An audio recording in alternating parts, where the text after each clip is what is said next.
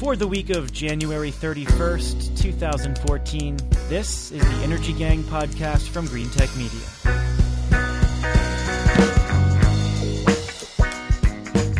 I'm Stephen Lacey, senior editor with Greentech Media, behind the mic in Washington, D.C. And spread out over different points throughout D.C., brought together digitally, is the rest of the gang. Katherine Hamilton is at her offices downtown. She's the founder of 38 North Solutions, a clean energy public policy consulting firm. Katherine, how are you this afternoon?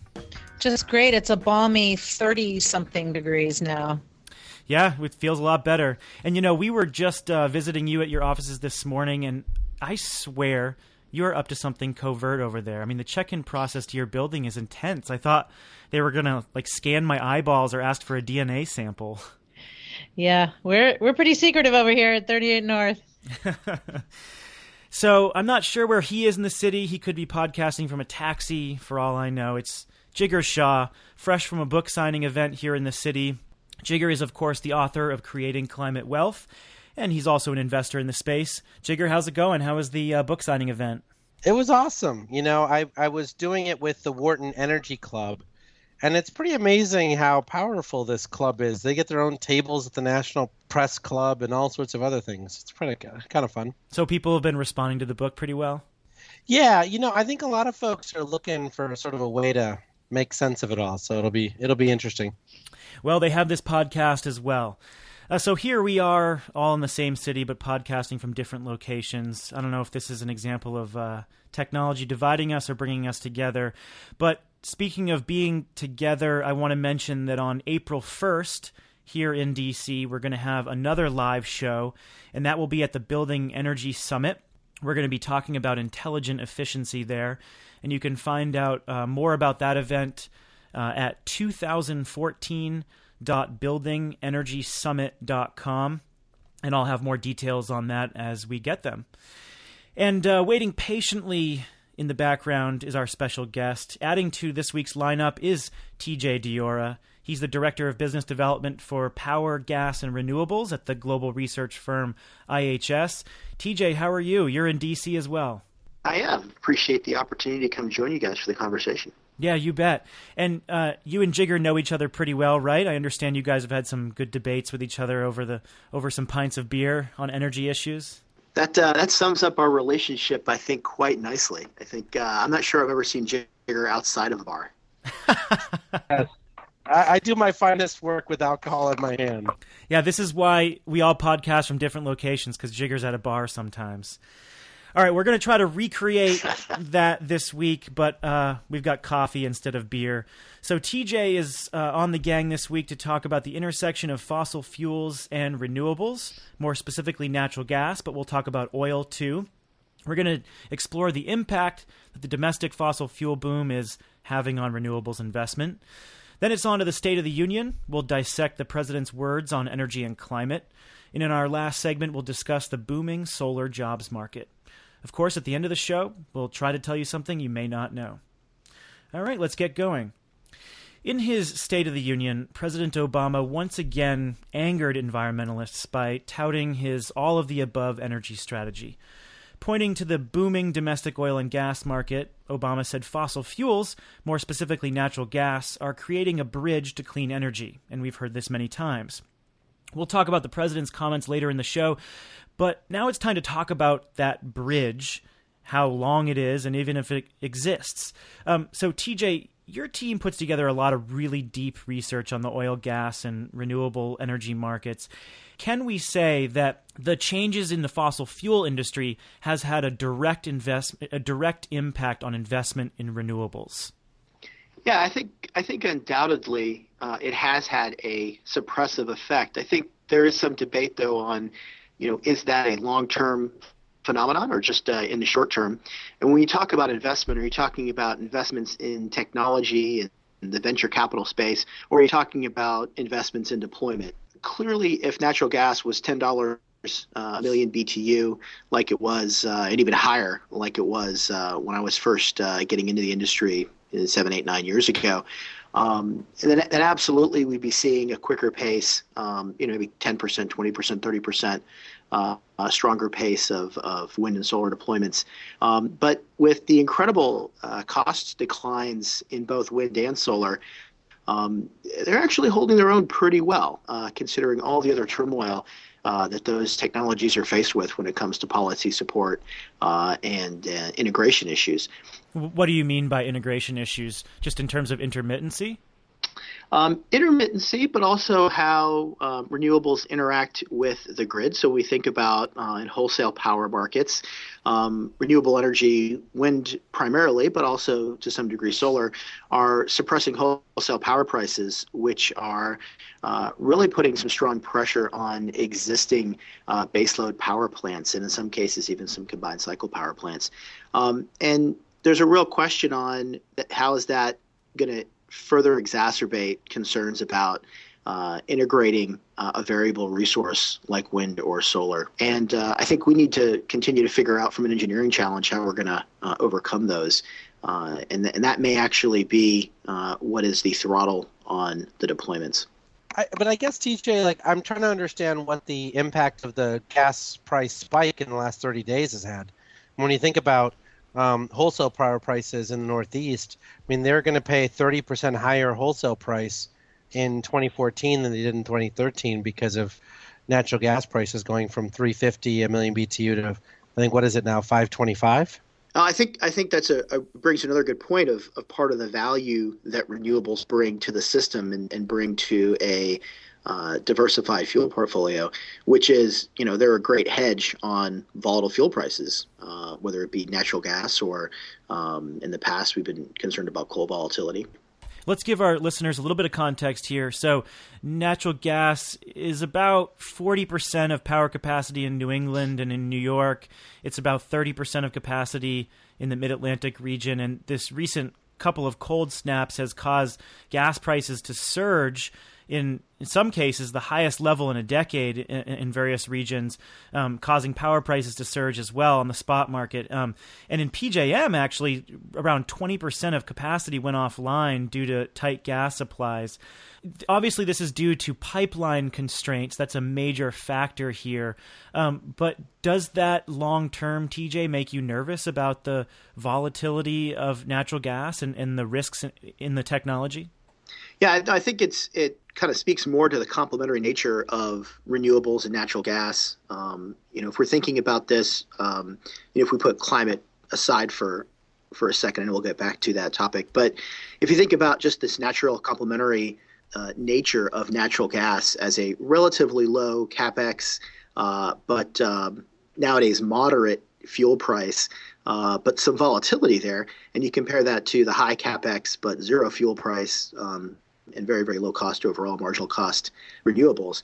Um, I think that's a very very nice complementary port- portfolio. And so, yeah, absolutely. I think um, there's going to be a need to invest in infrastructure. Um, you know, not only the, the gathering and, and transport infrastructure to get the gas to market, but even within the markets to make sure that we've got the capacity to get the gas uh, from the city gate to the power plants themselves. I mean, we've we've you know definitely definitely seen some pressure um, on you know who who has priority. The power plants have priority. The industrial users have priority in gas in places that haven't seen much infrastructure investment. And I think you know that is a that is something that has to be addressed and something that that has to be solved.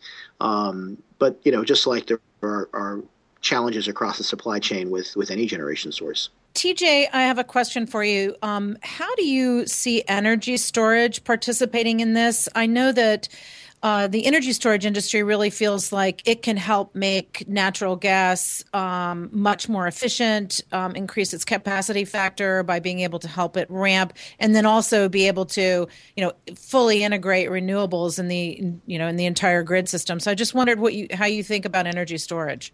You know, it's funny when I was a wind energy developer, uh, not that many years ago. Um, you know, we'd be approached from time to time by folks who are saying, "Hey, you need, you know, come come buy our batteries or come invest in our our compressed air storage or whatever for your wind farms. And we kind of blew them off and we said you know really you know if your technology is going to be cost effective it's going to be cost effective for you know, in the market you know on the grid not just for um, not just you know on our side of the bus. And the um, we're actually starting to see those markets develop, and, and we're seeing you know folks actually invest in storage, uh, you know, based on the markets and and regardless of what you know fuel mix is, but but trying to help with ancillary services. Now, specifically, you know, batteries still look a bit expensive uh, for this type of application, but um, you know, we're not orders of magnitude off on cost. We're, we're much further down that cost decline curve, and so definitely a very interesting place in a, in a, in a space to keep a good eye on. So, do you guys have any projections for future gas prices based on maybe potential LNG exports? the increased use of natural gas for transportation, which the president in his recent State of the Union said he wants to increase. Obviously, the build out of new generation capacity. I mean, EIA is relatively uh, conservative in its projections, saying that natural gas prices won't rise all that much. But when you put these together, I mean, a lot of people suspect that gas prices will, will become more volatile and rise accordingly. And I'm curious where you guys sit on this. I mean, how do you factor those? Uh, we have some models here that suggest that you know, wind can uh, earn its required return at less than $40 per megawatt hour. And from an all in cost basis, nothing can, can beat that. So, again, we expect wind energy to continue to, to come online and be a part of that mix and uh, expect solar to, to continue to make uh, inroads as well and grow uh, and continue its boom.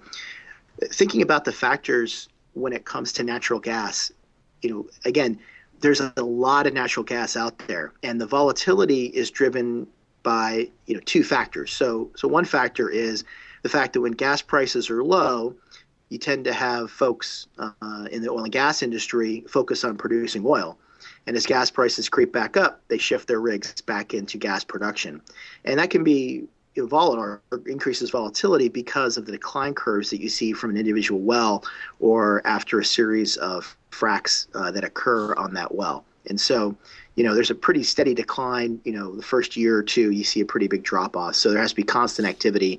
Otherwise, you'll see a drop off in, in production. So that that relatively steep decline curve in the production of gas from the unconventional sources um, can drive volatility if folks aren't committed to continually uh, redrilling or refracking. Uh, on the as you move down the supply chain, um, we do have storage, which which should uh, ease some of that that volatility. But we can get into situations and, and, you've alluded to, and we've seen it in the Northeast especially, where the storage capacity, or sorry, the, the transport capacity is not sufficient to uh, meet demand uh, as quickly, and that will require some investment. So, you know, it's it's really a question of will we see the investment that's necessary in the transport and distribution of natural gas to um, make sure that supply is available.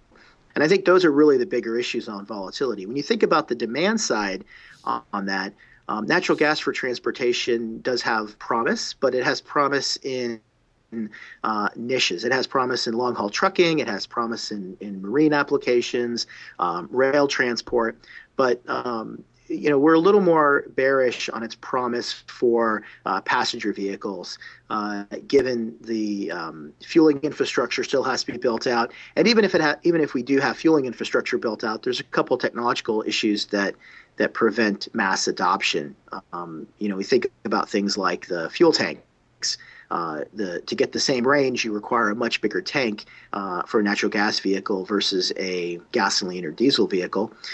And so, you know, most people aren't willing to sacrifice their trunk to ensure a 350 or 450 mile range vehicle. So, um, th- there are going to be some limits to what transportation niches, you know, we can see natural gas uh, move into. Um, and then, as far as LNG exports go, um, there, you know, is going to be uh, a somewhat um, staggered pace in seeing those come online. And we think the long cycles that are required to um, get these facilities online, coupled with global competition, will mean that the bottleneck in supply um, will will will not be in production, and so you know we don't expect that uh, the LNG facilities will outpace the ability to get more production online. So again, you know, we don't see that as much as a driver of volatility as we do fundamental supply issue just month to month or year to year, as well as the infrastructure needed to get the gas into domestic markets. Hmm. Well, let's touch on this transportation piece because, Jigar, I know you wanted to talk a little bit about oil prices, moving on from natural gas. You discussed this presentation from Carl Pope in which he argued that environmentalists should be trying to suppress the price of oil, get it to around $70 a barrel, so that it's uneconomical to develop the most extreme forms of uh, petroleum and fossil fuels. And I know you wanted to bring that up. Sure. Well, TJ, you and I have, you know, both seen Carl Pope's presentation, and when you look at the forward price curve, actually, uh, for Brent and WTI oil, it actually shows oil prices going down over the next few years to I think seventy and ninety dollars respectively. Um, you know, like as oil prices come down, and if we're actually successful at doing demand, as you know that you know your boss Atul um, Arya over there believes in, you know, right. then then are we like? How do you view that the economics of oil, right? I mean, look at Shell. I mean, Shell actually has a price warning this quarter because they said they went after too many difficult projects this quarter, and they should have maybe shown more restraint.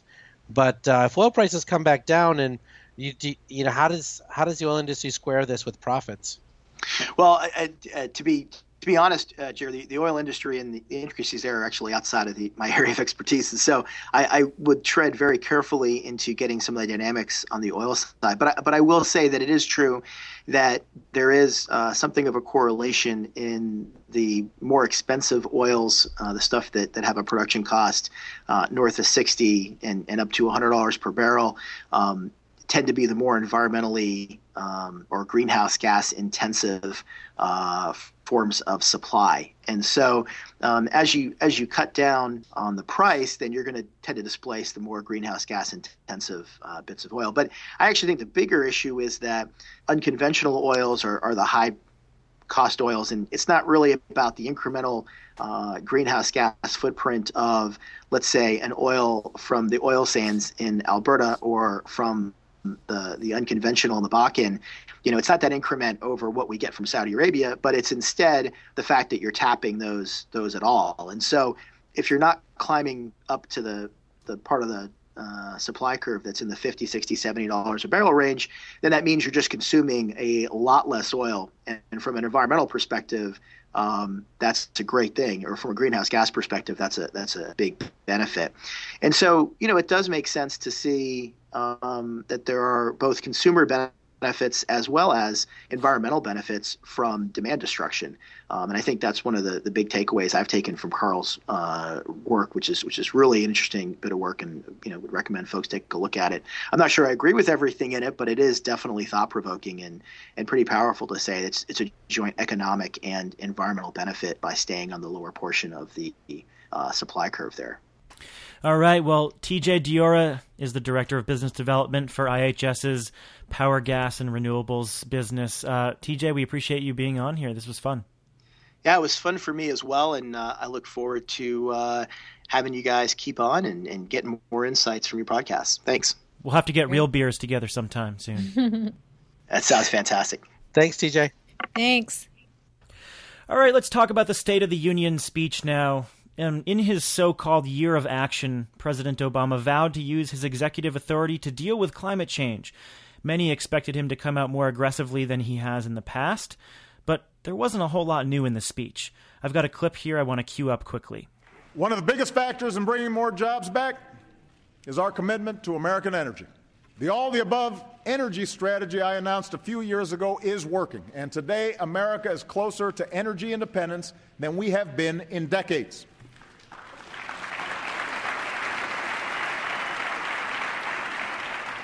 One of the reasons why is natural gas.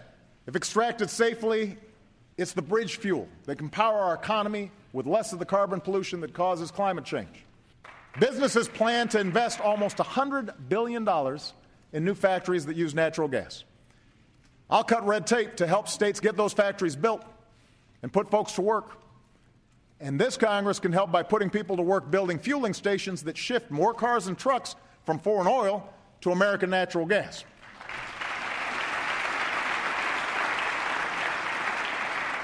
It's not just oil and natural gas production that's booming. We're becoming a global leader in solar, too. Every four minutes, another American home or business goes solar. every panel pounded into place by a worker whose job cannot be outsourced. Let's continue that progress with a smarter tax policy that stops giving $4 billion a year to fossil fuel industries that don't need it so we can invest more in fuels of the future that do. Okay, firstly, I want to give a big shout out to our GTM research team. Uh, that stat that the president used on solar installations, that a solar system was deployed every four minutes, came from a story I wrote in August using original data from our VP of Research, Shayle Kann. And we were all pretty psyched when he used that number. So kudos to Shayle and the team for putting together that data. But looking at the rest of the speech, while Obama was clear in stating the scientific debate around whether humans are causing climate change is settled, he also didn't add much and I'm sure to Jigar's dismay, he continued to push his all of the above strategy. So, reaction to the speech. Katherine, let's start with you. What did you think of it in terms of framing and what he laid out? Okay. So, first, let's just say that earlier in that day, the House Energy and Commerce Committee voted on a, a, an amendment by Jan Schakowsky to, to, to actually go on record as to whether they thought climate change was a fact and that amendment failed 24 to 20. So that committee that sets energy policy in the House of Representatives clearly voted that climate change is not is not a fact. So now we go to the State of the Union where President Obama says it is a fact. Let's accept it. So, my sense is the State of the Union was not meant to give us ideas about what we needed to do about climate change. What it was meant to do was kind of rally the base and talk about all those things like minimum wage, health care, voting rights, the things that could rally his base and give people the sense that he's still with those people who voted for him. But he did mention a lot of clean energy, as you said, the solar stat. Um, he talked about the high tech manufacturing hubs, trying to help entrepreneurs. He talked about increase in basic R and D, about higher fuel economy standards, about the EPA rules. What he's saying is, and a lot of it is a little bit veiled.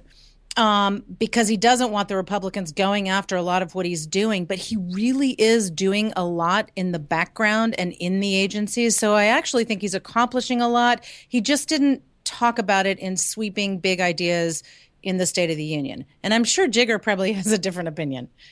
If the president tells the American people that solar energy is ready to go, which he did, I think you are going to see an unprecedented explosion of solar this year because of that. I think a lot of folks who Do you getting... really think it translates that directly?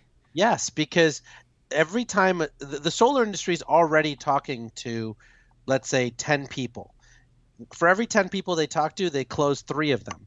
If the president mentions it in the State of the Union address, that number goes up to four in 10, right? So that means a significant increase, 25% increase in the closing ratio for the the solar industry. I think that's a really big deal for the same amount of expenditures of marketing and sales dollars. But at the same time, I think the president sort of sent us mixed messages. The first thing he said when he opened his mouth was, "The oil industry is doing fantastically well in the in the uh, in the country." And then later in the speech, he said, "Climate change is a fact." And then he said, "Natural gas is a bridge to the future." And then he ended with, "It takes you know solar." Uh, you know, solar gets pounded into the roof every four minutes. Yeah, someone should tell so, him that it doesn't get pounded. Yeah, exactly. so I just think that you know, like it's important for the president to sort of say this is like ready for prime time, and to be unequivocal about it, and to the, to suggest that he can just do good things in the background, and not actually like come up with this comprehensive proposal where he's actually backing something with the full weight of all the employees that work for him in the administration is letting him off the hook. Oh, look, you know, State of the Union speeches are every single word is parsed first by the president. I just remember when Clinton was in office trying to get him to say the words energy and efficiency together and lobbying and lobbying and talking to the White House about please get him to mention energy efficiency. You know, everybody is trying to get him to talk about everything. And he has to say, all right, what am I really going to focus on? So you know he did talk some about climate but he didn't lay out this huge vision for it. So you kind of have to take your cues about okay what's he really going to get done in the next three years? And i think epa is what he's going to get done include you know in addition to immigration and the other other issues that he mentioned. Well i mean look i mean katherine from that perspective you're right. I mean i give the president huge kudos for mentioning all the things he did mention. And i do think that that you're exactly right. That he did a good job of promoting us in the State of the Union, and I'm being a little bit too hard on him. But part of that's from the outtakes from that New Yorker interview, like clouding my judgment here, where he basically said that renewable energy wasn't ready to scale up in India and China fast enough, which meant they still probably have to build more coal. You know, there is one change here that I think happened, and this was missed in the analysis after the speech and you know the, you'll notice that the president really toned down his talk about these these broad brushstrokes about a clean energy economy that he's had in the past. And he had, he chose phrases careful phrases like this won't happen overnight and it's going to force us to make hard decisions. And that was a pretty big reversal from um, some of his earlier talk when, when he talked about millions of green jobs and millions of electric electric vehicles on the road. Um, and I've actually argued, I'm really interested to hear both of your opinions on this because I've argued in the past that some of those very grandiose claims made it sound like we could make that transition very quickly. And when it didn't, people fought back politically. And so I, really not, I'm not sure how I feel about this more subdued approach on this front, but it just seems to be like a direct response to that pushback that he's gotten. I saw this noticeable change, and I didn't really hear people talking about that much. Well, the electric vehicle ran into the brick wall of Congress. Congress has absolutely stopped him in his tracks every time he's tried to do anything beyond the stimulus. You know, once Congress flipped over, their main goal was to obstruct, and that's what they've done. So, given that he can't do anything with Congress, he, if he makes a grandiose claim, you know, sitting behind him, John Boehner's just going to roll his eyes and you know, I honestly think his approach of, okay, I'm going to do everything I can in the agencies. I know it's more subtle, but I agree, Stephen, that I think in the end we're going to see results. We just can't see them right right this very second.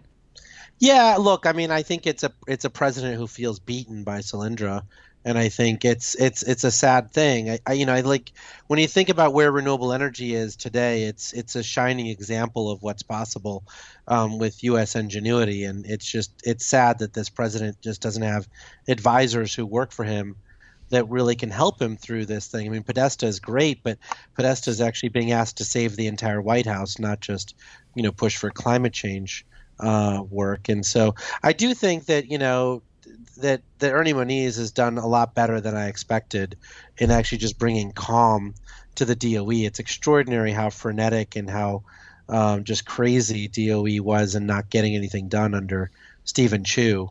Um, and Moniz has really settled the place down and started putting in business plans and started getting folks to focus on these quadrennial energy things, which I think will be very helpful. Yeah, I was up in the secretary's office yesterday talking uh, to the folks about the quadrennial energy review, some of their f- policy people, and I actually think that's going to have legs. It sounds like they're approaching it the right way, and it's going to be like the way EPAct 92 was that came out of a similar exercise. Um, I could see that being something that could really be taken forward as energy policy. Coincidentally, every year one cabinet secretary is always held back in case there's some sort of emergency, you know, for continuity in government in case there's something bad something bad happens and Ernie Moniz was the one to stay back. is that coincidence well, or does that have meaning? I, I don't think President Obama wanted to compete with his hairdo. he could never compete with that hairdo. All right, let's take a deeper dive into one of the president's big promises green jobs. And actually, let's talk about solar jobs. The Solar Foundation is out with its latest solar census for the U.S., showing that there are now 143,000 jobs in the industry as of the end of 2013, a 20% increase since 2012. Most of those jobs are in installation, which is not surprising as that's where most of the activity is in America. Um, but let's dissect some of these numbers. So, firstly, to you, Jigar, I mean, you founded SunEdison, a solar company that's created a lot of jobs in the industry. Anything in particular that jumps out at you about this latest census? Well, it was interesting that the Solar Foundation basically pointed out in the in the press that they did around this that of the 20,000 jobs or so that were added, that only about 100 of them were in manufacturing. And uh, two thirds of the jobs were actually new. So you know, you see most of the companies actually creating new jobs, and very, very few of them were in manufacturing. It says a lot about the state of uh, solar manufacturing here in the U.S. Yeah, well, manufacturing broadly in the U.S. And I mean, the, the thing that's interesting is that there have been a lot of whispers um, in the industry, which I think were confirmed by this jobs report that SolarCity, Sunrun, Sungevity, all these other big sort of downstream players are hiring like crazy. They just can't get enough smart people um, to apply to their jobs to actually get through the resumes to actually, um, you know, get on board. So it, it's a healthy time to be in the solar industry. Yeah, uh, Lyndon Rive was on one of the press calls, and he said that SolarCity added 2,000 jobs last year uh, across 17 states. Really remarkable diversity there. Katherine, what jumped out for you in this report? Yeah, a couple of things. One was why people, most people are purchasing solar is because they want to save money which is great because that's what you want it to be. You don't want to you don't want to rely just on people wanting to be, you know, good citizens. so that was cool. I also was looking at what kind of experience um, you know people require in these jobs you know about half of them you need some previous experience. Only about 30% need bachelor's degrees and 13% associate degrees. So you get a variety of range of um, education. Um, but at the same time they're not as many women as you would hope and the and not nearly as many African Americans. I mean, women are under 20% and African Americans, you know, like 5% or less. So there are some pieces of the population that are unrepre- underrepresented in the jobs.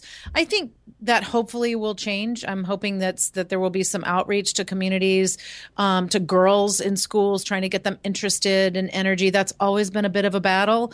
Um, but hopefully th- that will change um, as those jobs increase. I mean, just to put a finer point on that, Katherine, that that's not going to change unless we want it to change and change and make it change actively. Um, so I, I, think if we let another year go by without the solar industry coming together to focus on um, increasing the percentages of those under underrepresented um, categories, then nothing's going to change. Mm-hmm. And do you actually think that there are good efforts underway to do that, or is the industry lacking? I here? haven't. Yeah, I haven't heard about it. When we were at SunEdison, we worked hard at making sure that we got our you know percentage of women up there and others, and we didn't do it through sort of quotas or anything. We did it just by making sure enough qualified people applied. Um, that doesn't mean that we got to 50-50 women and men for sure, but uh, but we we had some of the highest percentages of women in all the different categories of any of the solar industry players, and I'm sure that each of the companies are doing their part. But I do think it's important for the solar industry together to say we're going to work together to do this. Okay, and you got to get the solar babes then out of those solar conferences. That is reprehensible. that stuff needs to stop so that women are seen as professional, competent human beings. Yeah, that's well, a major here, here. problem just at most trade shows. I, I agree with you. The, the one thing that I would say though, Stephen, is that like I, I rarely use jobs um, when I give speeches, um, and it's not because I don't believe in jobs. It's it's more that you know, when you think about what the solar industry really does, uh, we've installed, let's call it 10 gigawatts of solar in the United States on a cumulative basis. Um, those 10 uh, gigawatts of of solar actually is saving billions of dollars of electricity for consumers. And those billions of dollars are actually being used to hire more people by those companies that are saving money. And so I think that this fixation on jobs in our sector, whether it's solar or the oil and gas industry. I mean, the the Bureau of Labor Statistics um, on August of 2013 put out a report saying that the oil industry basically adds something on the order oil and gas industry like 2,000 jobs a month. So you know, the solar industry did about 1,500 jobs a month last year. The oil industry does about 2,000 jobs a month. Both are irrelevant numbers. I mean, the the the U.S as a whole has to add 200,000 jobs a month to get us back to full employment. And so I think that our ability to help reduce costs for businesses and allow them to use that money to hire people in their companies is a much bigger number that we should be calculating. So I think that that's a great perspective for a wonk to have, but for the general public, jobs jobs numbers matter. And when I look at the buses that are passing me every day on the streets of DC and I see the American Petroleum Institute's campaigns about how much how many jobs the oil and gas industry is creating, I think it's really important that the solar industry and other clean tech industries step up and talk about the enormous growth that they're seeing because that messaging has to be challenged in the public's eye. But but I do agree with you. I understand your point here. And actually going back to the economics of the technology itself in terms of saving people money, Katherine's first point was really interesting and that is the Solar Foundation did this survey for the first time and asked installers what consumer motivations are. And they're increasingly saying that it's the economics of the technology that they want to save money or that they think they can beat the utilities price of power. I'm curious, um, you know, I know you were working a lot in the, the commercial sector, utility sector. What were customers across the board saying, say, five years ago? I mean, were the early adopters the ones that were doing it for just environmental reasons or compliance reasons? And, and have you seen that shift toward the actual economics itself? Well, SunEdison never sold on the environment, so we, we weren't. I mean, I never allowed anybody to use the environmental metrics or anything else on the sales side. Um, after the fact, you know, we would use here's how many cars you took off the road or whatever else. But during the sales process, we were always targeting the CFO, and the CFO always wanted to know how much they were saving, you know, what lack of impact there was in the balance sheet, and um, and we were really selling predictability of prices, which turned out to be really valuable because for many of those companies, they experienced 20, 25 percent increases in their electricity rates after we locked them into a fixed price. So, so I think it was really predictability of electricity that sold the deal um, five years ago and even today. Excellent. Well, let's wrap up the show with our final segment. Tell me something I don't know. Uh, Katherine, what do you have this week? Yeah, so we saw some, you know, not exactly bipartisanship this week at the State of the Union, uh, but there was a bill that was introduced by Senators Coons and Rubio. And these are two guys. Coons is a Democrat from Delaware. Rubio, of course, is the Tea Party guy from Florida. They both came into the Senate in the class of 2010. And uh, Coons, remember, is the guy who introduced the MLP Parity Act to try to allow for renewables, efficiency, and storage to uh, be able to form master limited partnerships. These two guys got together and introduced a um, a bill called the America Innovates Act. Now, neither of them have DOE labs in their states, but this act would try to streamline the tech transfer process, reduce conflict of interest, um, protect IP, and really incentivize public private partnerships with our national labs. I think it's interesting because it shows that maybe we can get something done um, to try to spur innovation, try to try to help those entrepreneurs by using our national labs more effectively. And it looks like it could be really bipartisan. Jigar, tell us something we don't know. Well, I think you know I, like many people, have been following this um, crazy drought in California, and um, what was fascinating to me was that on January 28th, the governor of California said that there were 17 rural drinking systems that were going to run out of water within 60 days. Crazy. Um, it's just it's it's absolutely devastating what's happening out there, and I think, you know, when you think about the the sort of intersection with us and the water energy nexus and some of that stuff, I mean, this stuff is getting too real. All right, so I want to bring up uh, a topic that you actually briefly mentioned in the beginning of the show Shell's Arctic drilling. And, um, you know, we talked about how low oil prices could potentially suppress demand for extreme fossil fuels. And Shell's kind of proving out that theory right now. Um, in 2012, they've they got permits for exploratory drilling in Arctic waters, and they stopped their operations because of uh, vessel failures, ice floes, uh, some environmental regulation problems. And the company said it was going to try to pick up operations this year. But um, partly because of rising costs of infrastructure and some of its acquisitions, and then lower sales of oil and gas, the company is abandoning that project for the foreseeable future because they saw this 71% decline in revenue in the fourth quarter of last year. So they had to sell off a bunch of assets around the world, I think in Brazil and Australia. I think this starts to back up Carl Pope's thesis that if oil prices were to decline enough and fossil fuel companies saw a significant dip in revenue, their appetite for these risky projects would diminish. All right, let's close out the show here. Uh, to subscribe to this show, check us out on SoundCloud, Stitcher Radio, and iTunes.